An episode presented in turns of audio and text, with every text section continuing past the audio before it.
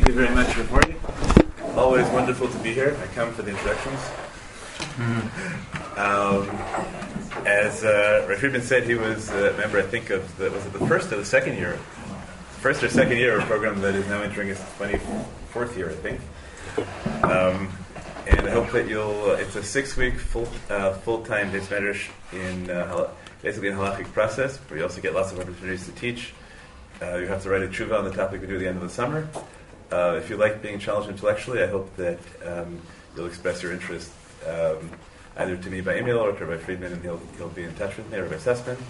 Uh, there'll also be a sign-up sheet circulated at some point where if you, if you like the shir, I send out a weekly um, Torah essay, some loosely related to the Parsha, sometimes. Um, and so if you're interested in receiving that, please sign up with your name and email address. You also get information about the various other programs that we run. The name of the organization is the Center for Modern Torah Leadership, the, um, and you can see the website on the page, torahleadership.org. Okay, so I picked a cheap, catchy title, The Impeachment of Rabban Gamliel. Um, so, we'd all, so we'd all be in the news. Maybe you're so totally isolated here in Israel you haven't heard that impeachment of, uh, of presidents of a society uh, is a hot button issue. Uh, I want to go through an Agadata that um, probably many of you, several Agadatas that probably many of you have seen about the topic. We'll start off by looking at it probably in the way in which, when you saw it previously, you thought about it. And then we'll try to raise a certain number of problems with the way in which you might previously have understood it. And then we'll try to blow the whole thing up. And we try to blow the whole thing up, we'll try and try and radically transform your understanding of it. That would be the ambition. And in the process of doing that, I hope that will make you think about both issues about what it means to read a Gadata properly and what it means to think about Torah properly. Those are very ambitious aims that we'll try and pull them off. Okay, if you have questions, feel free to uh, ask them during the share. at some point, if it looks like we'll run out of time, if I don't, uh, if I don't, if I take too many questions, then the goal generally of the share is to leave you wanting more. Uh, so you, if you walk out frustrated, that's fine. And you're also welcome. I'll stay afterwards and answer questions if you want, uh, if you want as well. When you raise your hand, do please, do, please do introduce yourself, especially if you're embarrassed because you're from Boston. I won't, I don't recognize you. Um, okay, so I start with the Mishnah in Rosh Hashanah, um, which is a, a, story you've probably all heard. Um, the Rabbi Gamliel used to have his uh, astronomical images on his uh, in his office, and he used to show them to witnesses for the new moon to say, "Did you see it this way? Did you see it that way?" Uh, once two witnesses come and they say that we saw the moon in the morning in the east and in the evening in the west, and Rabbi Yochanan ben Nuri says they must be lying. That's not the way. That's not the way the moon works. But when they come to Yavne, Rabbi Gamliel accepts them. Okay, ambiguity here is Gamliel accepts them because he knows more, and he knows that there is a very rare occasion in which this can actually be the case. So I am told by my father-in-law, who's an expert in this, or he knows right, or he accepts them even though he knows that they're lying. There's a third possibility that Gamliel is just incompetent, but that seems to be very unlikely since we introduced the story with Gamliel having um, special astronomical expertise. Okay. And two other witnesses come, some other month presumably, well, not necessarily, and they say we saw the moon when it's supposed to appear, and then the next, the night after that, it didn't appear. And Gamliel accepts them also, even though once the moon appears, it's not right. Once the moon starts appearing, it's not supposed to disappear again.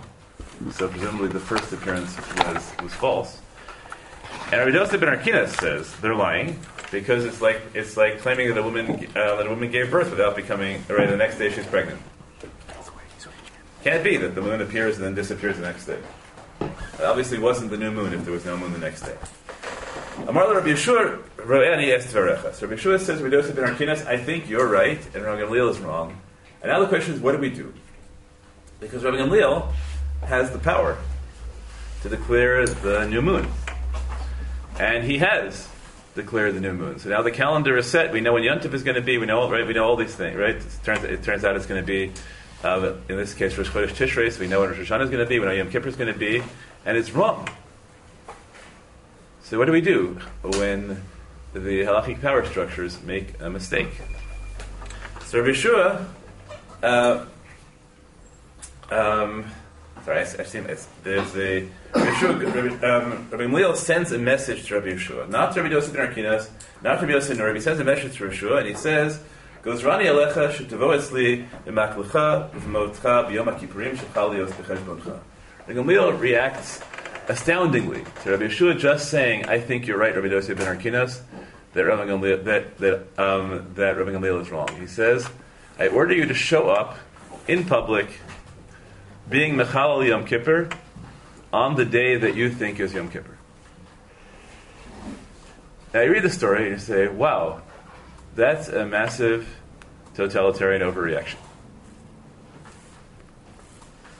What's the worst that could happen?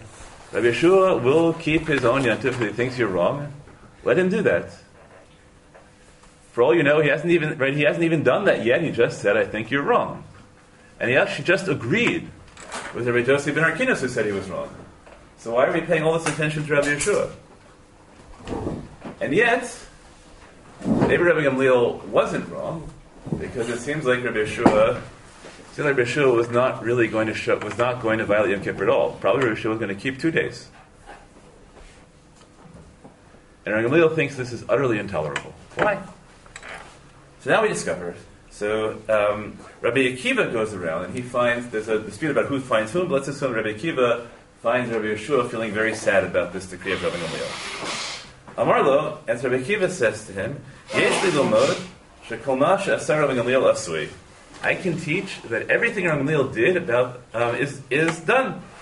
Shneimar Elam Odeh Hashem Asher Ben Bizmanan, or um, which is written Chaser says Asher Tikru Atem. And um, Ben Bizmanan Ben Shelo Bizmanan Ein Li Moedot Ela Elu. So Rabbi Akiva says there's a drasha that says that the calendar is whatever it is declared to be by human beings, and it makes no it, it makes no difference whatsoever whether it's correct or not. Okay, so right, there are no checks and balances. Whatever the whatever whoever you grant halachic authority to has the absolute power, according to Rabbi Akiva, over what? Over the calendar. Right? Because there's a pasuk is Elam Odim Asher uh, Elam Odim Asher Tikru. We're going to read it as Atem. So, do they have power over anything else? No. Right? For example, could a Beit Din declare that Shabbos is on Friday now or Sunday? No. No. Right? So there are limits. And all Rabbi Kiva's drasha says is, you know what, Rabbi Yeshua, this is not the time to make a fuss because when it comes to the calendar, whoever has power also has legitimacy. Okay. So then he goes to Rabbi Joseph ben Arkinas because Rabbi Yeshua is apparently not so satisfied with Rabbi Akiva's answer. Rabbi Joseph ben Arkinas says, "In ba'in anu ladun achar beitina shel Rabbi Gamliel, tzrichim anu ladun achar kol beitina beitin. If we want to reevaluate Rabbi Gamliel's decision, we're going to have to reevaluate the decisions of every Beit Din in history. Because the pasuk says, "Vayal Moshe v'Avihu v'Shimon ziknei Yisrael." Why weren't the, the names of the of the others Zikanim expressed there, or explicit, uh, made explicit there? So Rav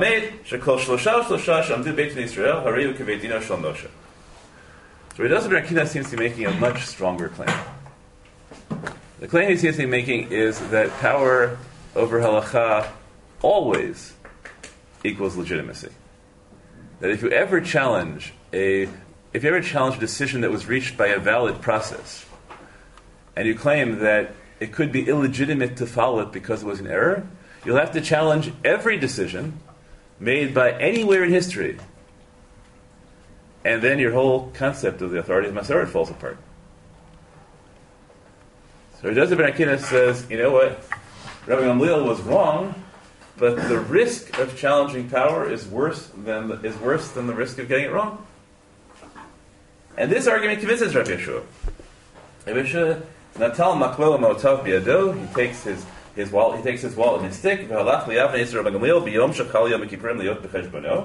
he goes to visit Rabbi Gamliel on the day that Yom Kippur comes out on, according to his calculation.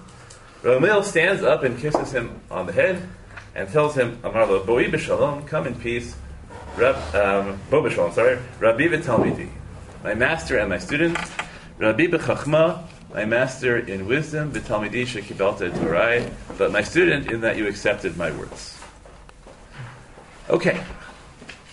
Um, what do you think is Rabbi Gamliel's?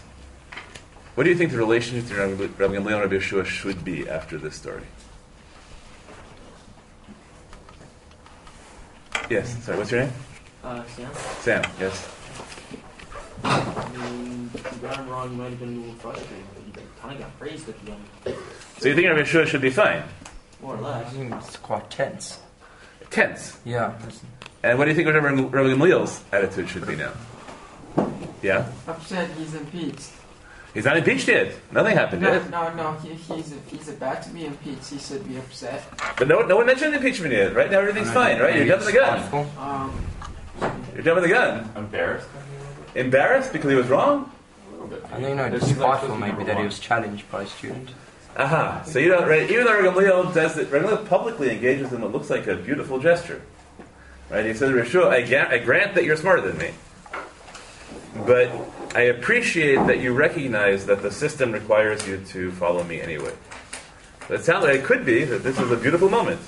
And from now on, Rabbi Gamliel, when he's about to make a decision like that, he's going to look at Rabbi Yeshua and say, hey, I remember that you're, that you're my Rebbe in wisdom. Maybe I should take your advice. This story could end really, really happily. Rabbi Yeshua could feel good that he was praised. Gamliel could feel good that his authority was unchallenged. And that's a reasonable reading of the story, except it fails to account for two things. One is, why didn't Rabbi Gamliel ask Rabbi Yeshua in the first place? Why didn't he ask any of these people? Right? If Gamliel is making a mistake, and there are all these people saying it, right? They're saying it after he made the decision. In some cases, they said before he made the decision, and there's no, there's no mention of a dialogue between them. So it sounds like Rabbi Gamliel, at least previously, is making these decisions in a, right, in a narrow group of people, right? Rabbi Gamliel has, uh, has Facebook, and he's only friends with people who tell him what he wants, and he's very surprised to discover that there are other people out there who are uh, right, who are just right, who are willing to disagree with him. And then we talked about at the beginning that Rabbi Gamliel sounds like he's engaged in a massive overreaction. What did Rabbi Yeshua do? He just said, "I think that Rabbi Yosef ben Harkinas is right." Rabbi Gamliel didn't react to Rabbi Yochanan ben Nuri. When Rabbi Yochanan ben Nuri said he was wrong in the first case, he didn't act to Rabbi Yosef ben Harkinas saying he was wrong in this case. What is it with Rabbi, Rabbi Gamliel that he reacts this violently to Rabbi Yeshua? And if there's something going on between Gamliel and Yeshua, so then maybe the ending isn't as smooth as it looks. So in order to find it out, we'll go see are there other stories about Rabbi Gamliel and Rabbi Yeshua. So let's turn the page. And here's the story that's going to look, it's going to look familiar, but it's probably not the story you know. Okay, so here's the story. Um, Rabbi Tzadok, Rabbi Tzadok is also a Tana, he's a Kohen. And the rule, um, the rule was, the rule is right, that um, Kohanim get to get the use of an animal that's a firstborn animal if the animal develops a mum. If the animal doesn't develop a blemish, it gets it gets sacrificed um, in the Beit Hamikdash, and that creates a suspicion that Kohanim will deliberately create blemishes in their firstborn animals. Because of this, the rabbis made a decree that Kohanim, if Kohanim's animals get blemished, get blemished, we don't believe them that it happened accidentally and we don't let them use the animal. Rabbi Tzadok has a firstborn animal, and what he does is he starts he feeds it in a kind of prickly basket. And guess what happens if an animal eats out of a prickly basket? It gets a mum on its it gets a mum on its mouth. And guess what? This animal, eat, right? This animal is eating, and it gets a mum in, on its lips. Also, also the Kamei Rabbi Yeshua. Now on the fourth line on page two. So Rabbi Tzadok comes before Rabbi Yeshua, Amar Le, and he says to him, Klum chilaktu ben chaver la'amaretz. Did we ever did we distinguish between a chaver and amaretz? Anybody? What do the terms chaver and amaretz mean in Talmud? I'm just a regular person. And a chaver is Neighbor. so chaver doesn't mean friend. Chaver means a member of the rabbinic elite. Right? You belong socially to the class of very very frum people. And this is very distinct, right? You can, the halacha is divided into chaverim and amei aretz. For example, you'll know, right, you all sing chaverim kol Yisrael. Chaverim kol Yisrael doesn't mean all Jews are friends. It means all Jew, it means that there are periods of the year when in order to enable people to eat, not eat nor, or, normally, chaverim could not eat easily from the fruits of amei haaretz, because amei haaretz didn't take trimas and masros, at least not masros. But during the Shalosh Regalim, the rabbis declared Chavirim Kol Yisrael. That all Jews would take Maasra, and therefore, therefore, uh, right, therefore, um, Chavirim and Amei Eretz could eat together. Um, so, the, right, but these are very distinct classes. So Ritzada's question when he says, Kum chilaktu ben Chaver La'am Eretz, his question is, when we say we don't trust Kohanim, does that mean we don't trust Kohanim like us? No, couldn't have meant that. It must have meant that we don't trust Kohanim or Amei Aretz. But Kohanim like me, I obviously would never do anything that would cause my animal a bloom, and therefore I can use my animal, right? And Yeshua says, Hey, yeah, you're right. But Rabbi Tzedek wasn't sure that that would work well enough for whatever reason, so he goes to Rabbi Gamliel. Amar le- Amar le chilakte ben chaver la'amaretz. Amar le Gamliel, lo. Gamliel says, no. The rule applies equally to all Kohanim, whether or not they are members of the of the Chaver class. Amar le, Tzedek says to him, but Rabbi Yeshua, Amar li hein. Rabbi Yeshua said, yeah. So Rabbi Gamliel, right, oh, why are you telling me no if Rabbi Yeshua said yes? So Amar lo, so Gamliel says to him, hamtein. Wait until the shield carriers come to the Beit Midrash. No one knows what the shield bearers are. No other reference. Except in this story and the next one, there's no other reference to, to who shield bearers may be. We'll perhaps um, put out a theory at the end. But Ramil says, wait till the shield bearers come. When they enter the Beit Midrash, the, the questioner, who's Rabbi Tzadok, gets up and says, Kum ben? And Rabbi Yeshua says, no. Ramil says, but what? But Rabbi Tzadok just told me, yes. Yeshua, you told me yes. Yeshua, Mudah Raglav, Stand up and let's find out whether you're, you're telling me the truth now or not. Amar Yeshua Raglav, Amar Yeshua says, what am I supposed to do? If I were living and he did, well then, the living can contradict the dead. But now that I'm alive and he's alive, how can the living contradict the living? So Ramil goes on teaching. Rabbi Yeshua is standing on his feet the entire time. Until everybody tells the person who's repeating Rabbi Gamliel, right, the way they gave shirim was that the, the rabbi the rabbi whispered something to the microphone standing next to him, the human microphone, and the human microphone would bellow it out. So chutzpis was the name of the human microphone, and the um, and the people told chutzpis stop talking. So Rabbi Gamliel was whispering, nobody could hear the shir, so the shir ended, and that way Rabbi Shua got to leave. Okay. So this is a very odd story. There are lots of things you don't understand about it. One is, why does Rabbi Yeshua lie? Why does Rabbi Gamliel make such a big deal out of it? Why does Rabbi Gamliel just pocket the concession? Right? He's, if in public he's saying what I say, so why does Rabbi Gamliel just pocket the concession? Why does he confront him? What on earth is Rabbi Yeshua doing when he says, if the living, if I were alive, he were like what? Nobody asked you for poetry. Let's explain, right? Did you tell the truth or lie? And what happens at the end of the story? The people tell Chutzpis Hamaturgaman to stop, and he stops. But presumably the next day, what happens? Everything goes back to normal. Right? It's a one day, it's a one day demonstration. But now we have two cases where Gamliel seems to have radically overreacted to Rabbi Yeshua. Okay, let's go on. Go on to the third story, which probably you've heard, which you'll notice is literally just about identical to the one we just read. We're on page three. All right, so the, the rabbi's taught is a story of a student who came before Rabbi Yeshua and he asked him, is Marev, Rishus, right, um, or a chova, is it permissible or obligatory? And Rabbi Yeshua says it's only Rishus. Marev is, right? And he comes to Rabbi Gamliel, and, and, and, and he asks the same question. Rabbi Gamliel says it's an obligation. And he says, well, but Rabbi Yeshua told me it was a Rishus.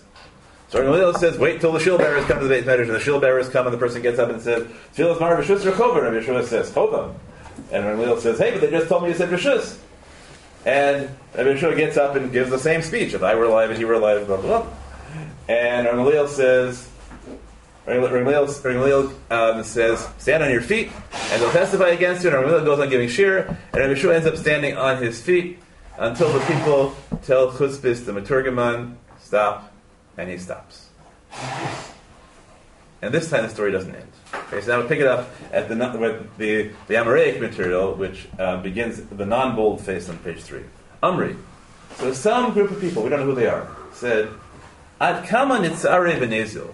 How long will Rabbi Gamliel go on um, being cruel to Rabbi Yeshua? On Rosh, Rosh Hashanah, the first story read in the Mishnah, Eshtaka Tzare. He was cruel to him. He made him come, right, and violate what he thought was really Yom Kippur. The story we just read. Right, Rabbi Gamliel made him stand on his feet and right, confronted him and confronted him publicly. Hachanami Tzare, here does it again. Ta. Let's impeach him. Okay, so this is the this is the straw that breaks the camel's back. It's the third time that Rabbi Gamliel is being cruel to Rabbi Yeshua, and the people say enough of this. Okay, then they have a conversation. They say, okay, if we're going to impeach him, well, who's going to replace him? It could be we could appoint Rabbi Yeshua, but that would make it look political. Right? You can't have an impeachment be political. It has to be what's the word? Bipartisan. Right, so even if there are parties in the base measures, you have to make sure that the person who replaces Rabbi Gamliel is not part of is not part of a faction that would be suspected of replacing him out of self-interest. Okay, what about Rabbi Akiva?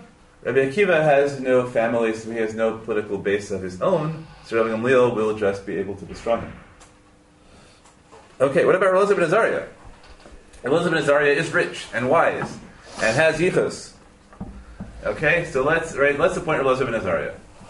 So this sounds like a great move, except only one problem. You know what the big problem is? Elazar ben Azaria is Young. Yeah. 18 years old. Whatever, right? So, uh, so they tell Elizabeth, so they go to Elazar ben Azariah, we're down to the last paragraph, page 3, and they say, Do you want to be Rosh Hashiva? And he says, Ezel v'imlech shei veisei. I'm going to go home and ask my household whether I want to be Rosh Hashiva or not, or really be Nasi or not, make it be president or not. Azal v'amlech b'devisu. So he goes home and really only, he only wants one person's advice, and that's his wife. And she says, you know, you can't trust people who impeach presidents. They just set a precedent. They're going to impeach you too. So he says, you know what? If I have this expensive glass vessel, I'd rather use it and let it break than never use it. It's worth it being Rosh for the day. Um, right? So she says, you have no white hair. They're never going to respect you. So how Yoma Bartimni Sari Shanehava, right? It's right that day he was 18 years old. A miracle happens, and he develops 18 rows of um, of white hair, and that's what the Agada. Where you read the Agada, Rabbi Gamliel, Rabbi Rabbi, um, Rabbi Yeshua Rabbi Elazar ben Azariah says, "Areini kiven shivim shanam," as if I'm 70, but not really 70. Okay. You could wonder about that because somebody else says it too. It's probably not what it means. It probably means I'm around 70. But for the purpose of this story, uh, Elizabeth is 18. Okay, anybody notice anything interesting about this story? What did Elazar ben Azariah do do when he when he was asked whether he wanted to be Rosh Hashiva? Hesitated. He hesitated and said, "What do I have to do?" Goes to wife. That's my way. And then he went to his wife. What did she say? No. No, And what did he do? he did it anyway. Aha. Elazar ben Azariah is an interesting person. Um, how does Elazar ben Azariah compare to Rabbi Gamliel? What does Rabbi Gamliel do? He does what he wants He doesn't know. without asking people. Elazar ben Azariah asks them first, and then Still doesn't. still does what he wants. Elazar ben Azariah is an interesting person. Interesting person. And you could be suspicious and say that why did they really appoint Rebbe Elazar ben Azariah? Because he's young. And what do people do? Why do people appoint very young leaders? Especially when they don't think those young leaders are the first person for the job. They can control them. They think they can control them. And if you're a young leader, what are you supposed to do when people pull it on you? You're supposed to ask their advice and then ignore it. So what we actually have is a very clever, uh, very realistic political depiction of what happens here, where Elazar ben Azariah gets appointed, and his wife points out essentially they only want you as a figurehead. If you disagree with them, they'll impeach you too, because you're so young. But a miracle happens, and he grows up. And the way in which he reacts with his wife, he relates to his wife, tells you very much how he's going to relate to them as well. Okay, I want to just begin that because you start. I want you to read this story, right? This is a story about politics. there are politics in Batei Midrash. Maybe not this one, but there are politics in, in, uh, in Midrash. Um, before Yeshivat Har Etzion and the Birkat Moshe came along, no one believed that you could have a yeshiva with two Rosh Yeshiva. Um, because they were, they were all split. It's an impressive thing. Okay, so now let's see what happens. Um, okay, so they right. So Elazar Azariah becomes Rosh Hashiva. We turn the page to page four. The On that day, they, they get rid of the guard of the door. Um, Lehem reshut and they let the students enter the Beit Midrash because Gamliel used to proclaim publicly, "Kol talmid she'en tocho kivaro lo yikanes l'Beit Midrash." Any student whose inside doesn't match their outside cannot enter the Beit Midrash. So we have two things about this. First of all, who are these students who are not being let in? Who is being let in if students aren't being let in? Two, oh, outside, right, outside. Two, how does a guard distinguish the insides of people from their outsides? So you could have one of my high school classes at one point, you know, suggested a you know, spiritual X-ray machine that everyone had to pass through on the way to the midrash, and the guard could look at their souls and decide if their inside matched their outside. That doesn't seem so practical.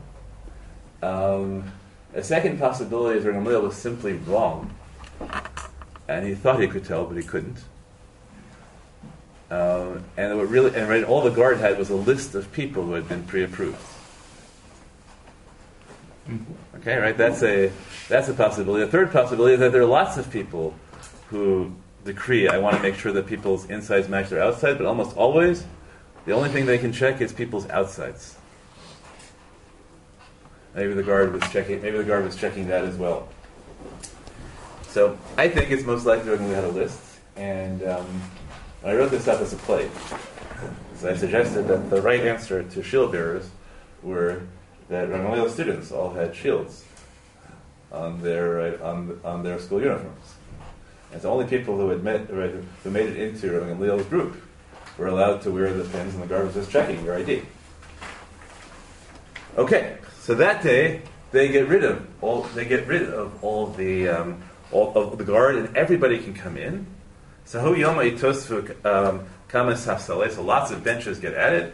Some people, right? The, Rabbi Yochanan says the third about maybe 400 benches, maybe 700 benches. Have a kochal shadat Gamliel. Gamliel gets depressed. Amar dilma chasta shalom anate Torah Yisrael. He says maybe I kept Torah out of Israel. All these people wanted to learn Torah, and I kept them out. Okay, here we have one of my favorite moments in the entire Talmud.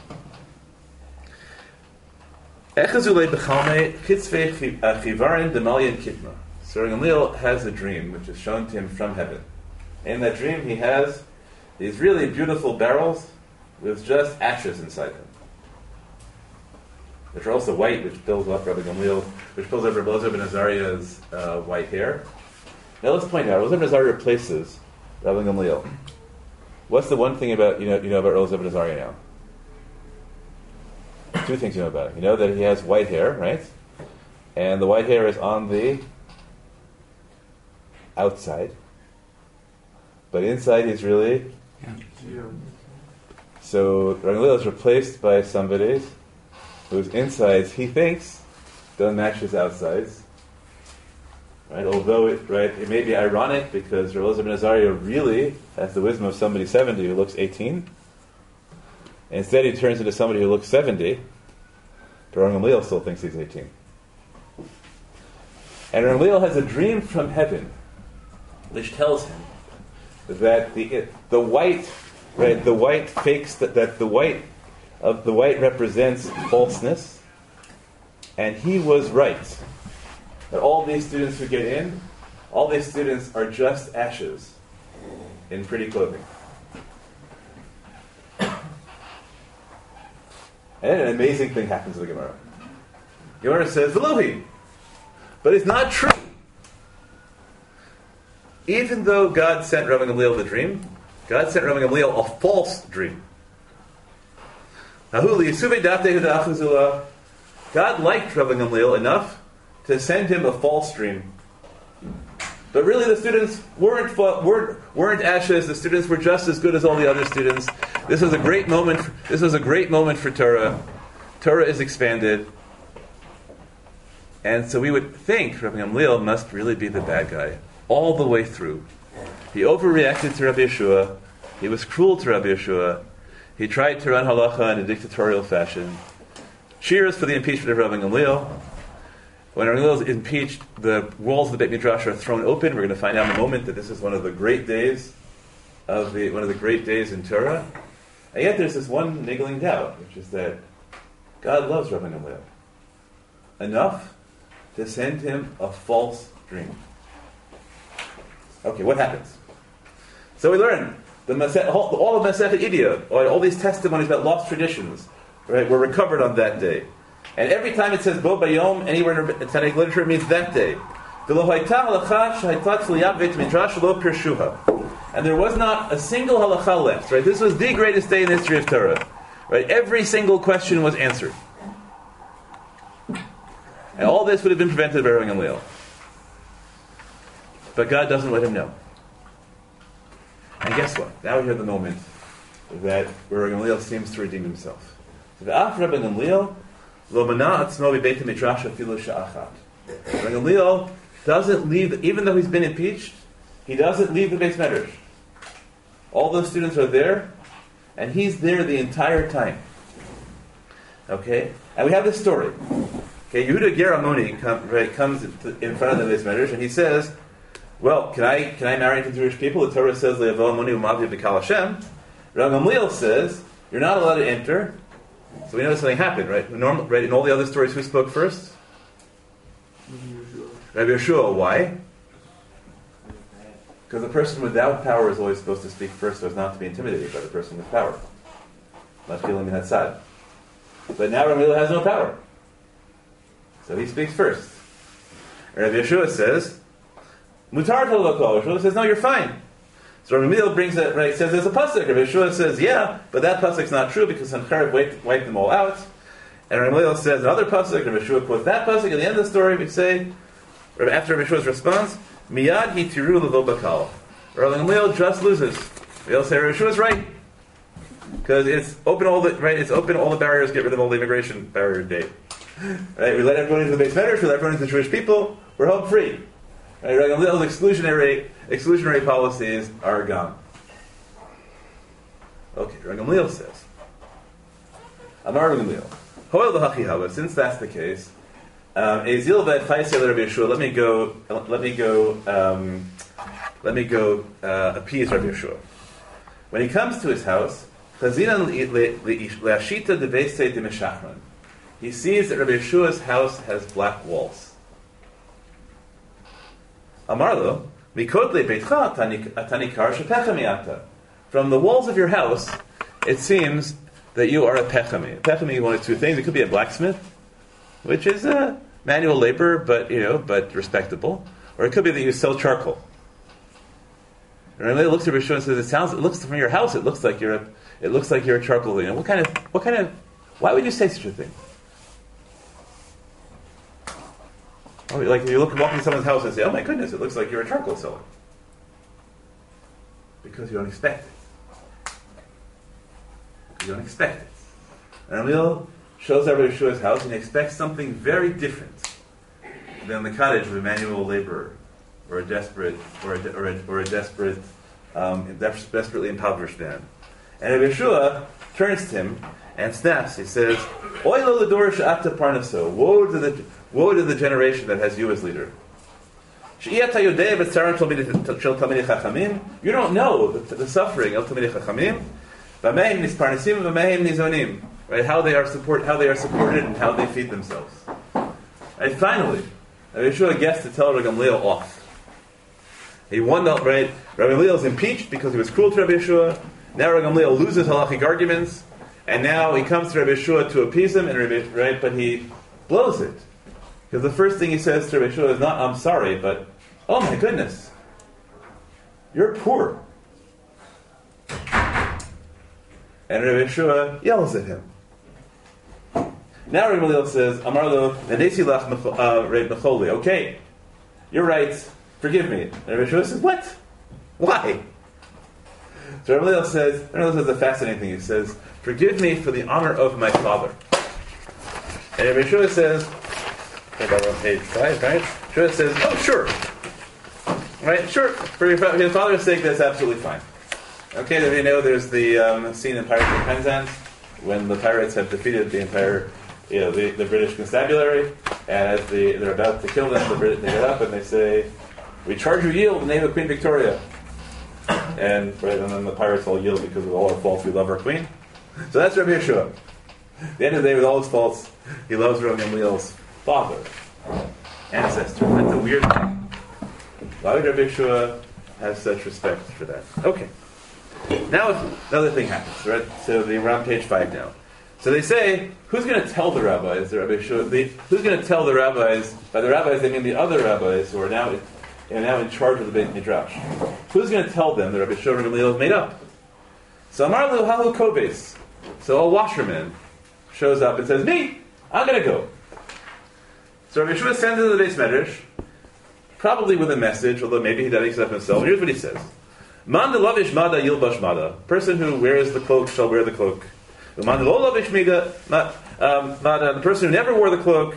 Yemar lo the man de lavish mada shall tell the person who wears the cloak. Shlach batcha banal b'shay. Take off your clothes, and I should wear them.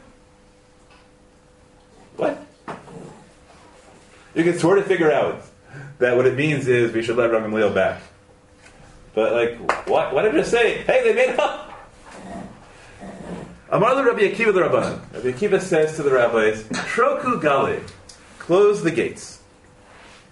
V'lolesu avded Rabbi Gamliel l'tzaro the Rabbanan. Let the service of Gamliel not come bother us. So the rabbis don't find that Yeshua Gamliel is made up. So Yeshua says, oh, better I should go myself. And he goes, he knocks on the door. Taraf Ababa, he knocks on the door. Amar he says to them, Mazah ben Mazah Yazeh. So Shein lo Mazah v'lo ben Mazah yomer lo Mazah ben Mazah memecha mei ma'ara v'efer efer efer maklas. He has a new metaphor. Right, if the right should the right the Kohen Gadol is the one who gets to sprinkle the to sprinkle the water the, the waters of the of the parah adumah. Should somebody who hasn't right should somebody who's not the child of the Kohen Gadol come to say the person who's currently Kohen Gadol, hey, your parah adumah's waters are fake? Amar Rabbi Akiva, Rishua uh, says, Nispayasta, right, Rishua, you've, right, you've, you've made up. We only did this for your sake. Tomorrow, you and I are going to go to Rabbi Leo's house, and then they go to, and the next day, they try to figure out what do we do, and they come up with this beau- beautiful compromise solution that they're going to keep Rabbi Lezer, Rabbi Zariah, and Rabbi Leo both in place. Okay, just Rabbi Leo gets to be in charge three weeks, and Rabbi Lezer and Zariah only gets to lecture once, once, give the big lecture once every four weeks. Okay. Do you think that that's the right ending? Mm. Yeah, not bad. Yeah. Why? Why don't we just get rid of him? Ramilil was cruel. Just because he apologizes, he gets his job back. Must have been more than that. There must be something more than that, right? If you think this is the right answer, there must be something more than that. There must be something more than that. So I think, if, if any of you, um, if any of you read Animal Farm? Yes. Okay, so remember the climactic scene at the end, right? Where, when after all these days we've been saying uh, two legs bad, four legs good. All of a sudden we start saying no, two, right? Right, two legs, uh, four legs good, two legs also good, right? And there's a moment where you're looking. This is to say lahabdil, but I think to get the story you have to think it up that way. You think right, the pigs turn into humans. And you get to find it out because the, you know, the, pigs have turned into humans because they're willing to send the horse to the knackers, right? So they're not any better than the humans were. Okay, what was the great flaw of Rabbi Gamliel's policy? That he kept Torah out of the Beis Medrash. Right? He had a guard at the door, and he assumed that people who didn't look like the students he wanted had no Torah to contribute. The day after Rabbi Gamliel is impeached, a washerman shows up at the door with a message for the rabbis. And what did the rabbis, the new rabbis in charge do? No, what do they do? Don't They don't let him in. They say lock the doors.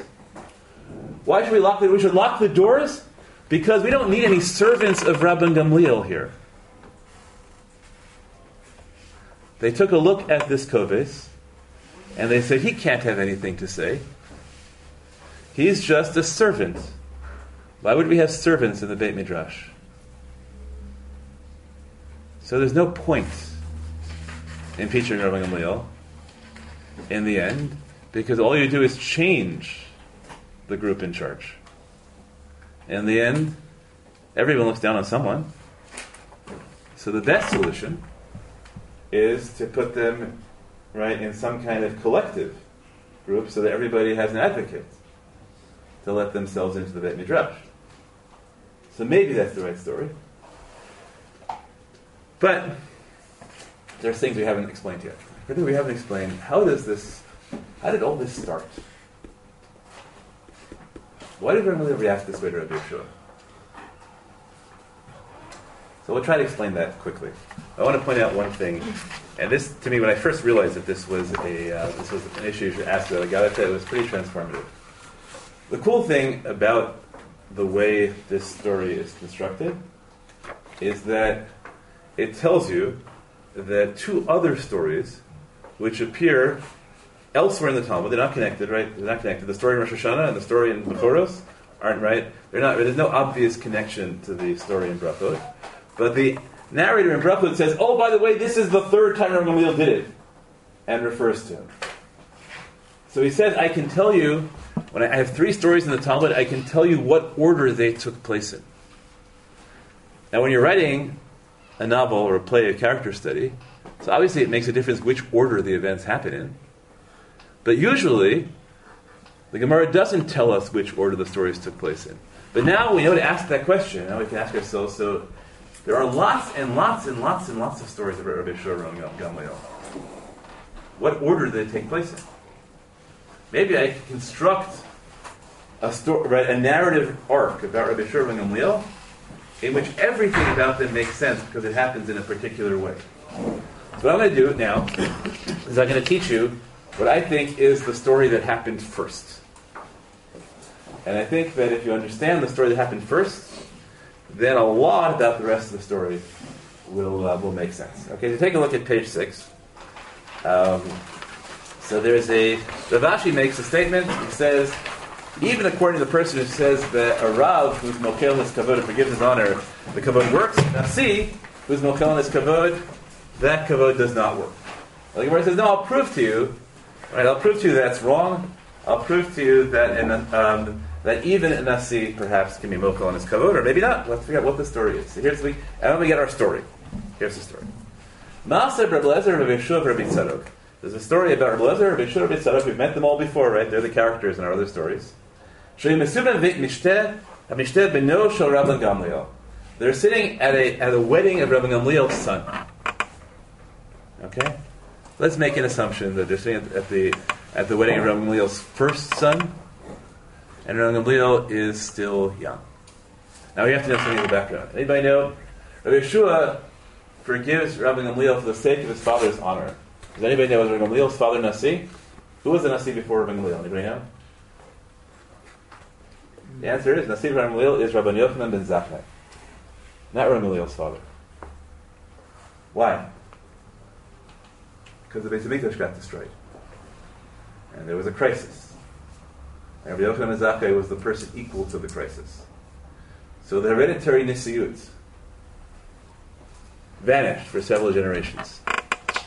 And Rabbi, Yochanan, Rabbi Gamliel is not actually the carrier of an ancient consecutive tradition of Nisiut. Rabbi Gamliel is the first person restored to the Nisiut. Right? It's when the family of Hill is restored to the Nisiut. And Rabbi Gamliel is young, and guess what? Rabbi Gamliel is almost certainly not the best scholar in the Beit Midrash. No one thinks he is. They know who it is. It's probably Rabbi Yeshua. Maybe it's Rabbi Akiva. So Rabbi Gamliel starts his Nisiut because people think it's time to return to normal. But he has other people in the Beit Midrash whom he knows can legitimately think that this should be a meritocracy and they should have it also. And now his son is getting married, and he makes a wedding. And what does he do? Rabbi Gamliel serves drinks at the at the party. Okay. Anybody watch Downton Abbey? Nobody watched Downton Abbey. Really interesting. Okay. So if you happen to be interested in that kind of thing, you know that the host is not supposed to serve the drinks when there are servants, and people of higher class are not supposed to serve drinks to people of lower class. Right? The master of the house is not supposed to serve drinks to the servants. But here's the thing: the master of the house oft is, is, is often supposed to try to serve drinks for the servants.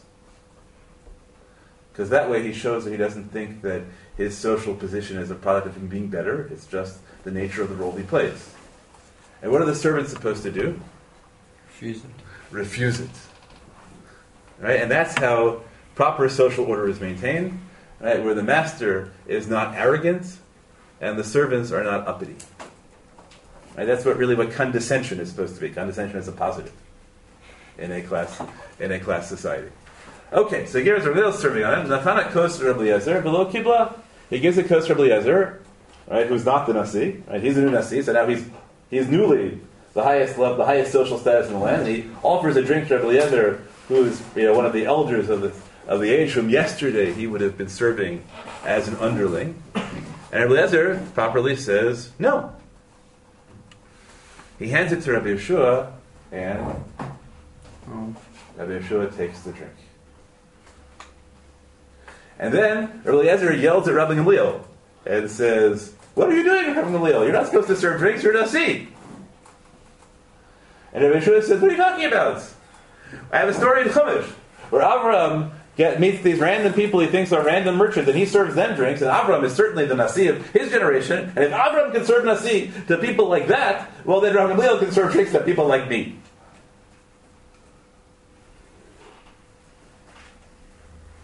There are a couple of things going on in the story. One is Rabbi Eliezer is showing formal kavod to Rabbi Gamliel, but he's not showing respect for him because he calls him out in public. What are you doing serving drinks? And Rabbi Yeshua takes the drink. If I were Rabbi Gamliel, and I just started my Nisiyut, and I'm trying my best to show that I'm not uppity, and that even though it's, it's a hereditary position, and I really, I really, I'm not the best, I want to show that really you guys, you guys are better than me. I just have the position because it's important for someone with my family to be in the position. And then somebody takes the drink. I would spend the rest of my life assuming they're gunning to impeach me. And when they do things, when they challenge, when they challenge me, and they ask, you know, and they, they challenge my authority over the calendar, and right, I go ballistic because I know they're plotting against me. I know they don't respect me. Okay, now we know why God loves Rabbi Gamliel. Because Gamliel nonetheless keeps trying, right? Right? He kisses Rabbi Yeshua on the right. He keeps trying. He gives Rabbi Yeshua every opportunity to, right, in public. And yet, so and yet Rabbi Yeshua seems to be really, really popular, and people love him. Why would Rabbi Yeshua have done something like this? So here's the thing. Remember, Rabbi Gamliel had a rule. And the rule was that any student whose inside doesn't match their outside can't enter the Beit Midrash. And we saw that one symbol of that was Rabbi Elazar ben Azariah in his new role, whose inside didn't match his outside. Well, what happened when Rabbi, when came to Rabbi Yeshua's house? What was he? Surprised. He was surprised because he thought Rabbi Yeshua was rich, like everybody else in their day school. Utterly shocking, utterly shocking to come to Rabbi Yeshua's house and discover that he was poor, meaning that Rabbi Yeshua's inside didn't match his outside. Not morally, because that wasn't Rabbi Gamliel knew how to judge. Rabbi Yeshua didn't belong to the class of people whom Rabbi thought was the people who could really be rabbis. All their relationship throughout their life, Rabbi Yeshua comes to the Spanish every day expecting the guard not to let him in because Rabbi Gamliel found out. Okay, and he's and he's worried because what happens when you don't grow up in a class? You don't get the social cues. So Rabbi Gamliel, Yeshua has never been in the social world of Rabbi Gamliel. And so Gamliel offers him the drink. He doesn't know he's not supposed to take it. And then when he takes it, right afterwards, everyone's going to tell him, wow, what did you do that for? The whole relation between Rabbi Yeshua and Rabbi Gamliel starts off because Rabbi Gamliel has a rule which makes him assume that everyone around him knows exactly what everything he does means. And Rabbi Yeshua doesn't. So Rabbi Gamliel spends his whole career thinking that Rabbi Yeshua is out to get him. And Rabbi Yeshua spends his whole career correctly believing that Rabbi Gamliel, that Rabbi Gamliel would expel him if he ever found out who he really was. Now, remember Rabbi Yeshua talks this weird poetry? And as one of the person who talks the weird poetry, that weird poetry is, is the koves Rabbi Yeshua sends Rabbi Gamliel. So if you look at in Gemara Sukkah, which I didn't give you all correctly, in Gemara Sukkah, it says Rabbi Yochanan and Zakkai and Rabbi each learned everything there is to learn under the sun. And it gives you a list of all the odd things they learned. They learned uh, what date trees say to each other. And, uh, and they learned parables of foxes. Anybody know what parables of foxes means? Aesop's fables. They also learned something called the parables of washermen. Kofsim. What are the parables of Kofsim? So I want to suggest that Kofsim, we know from other Gemaras, are the lowest of the low socially. Parables of Kofsim is a special way that the poor had of talking to each other. And so I, I'd imagine this as a play. Kofsim talk Cockney. Right, a special lower class patois. But in the Beis Medrash, they talk the King's English. But when Rabbi Yeshua gets nailed to the wall, Rabbi Gamliel in public, he reverts. That's why Rabbi Yeshua talks the exact same way that the right that the washerman does. It's why Rabbi Yeshua is so popular because Rabbi Gamliel doesn't know. But Rabbi Yeshua goes home. All the people in his neighborhood know he's poor. Everyone knows he's the one person going into the Beit Midrash. So the whole conversation between Rabbi, between Rabbi and Gamliel, the whole relationship is governed by the initial establishment of a class structure, which then means that, either, the two of them misunderstand each other, and the relationship is at loggerheads their entire life because of that. Each of them can be a great person. Each of them deserves God's love. Each of them is a great Beis Medrash. But the only Beis Medrash that really works is the one that finds a way to let them both in as they both really are at the same time. Okay, so we got to end. Story, ha- I'm glad it has a happy ending. So the end of page six, here we go. The Gemara, this I think is the last story. Okay, so the story, you had Rabbi Gamliel, Rabbi Shua, Rabbi Azli, Bisvinasa. Rabbi Gamliel and Rabbi Shua were going on a boat. Rabbi Gamliel had bread. Rabbi Shua had bread and flour. Pita visolta. Shalim pita Rabbi Gamliel, but the trip lasts longer than they expect. So Rabbi Gamliel's bread runs out. Samich asolted Rabbi Yeshua. So Gamliel has to rely on Rabbi Yeshua's flour.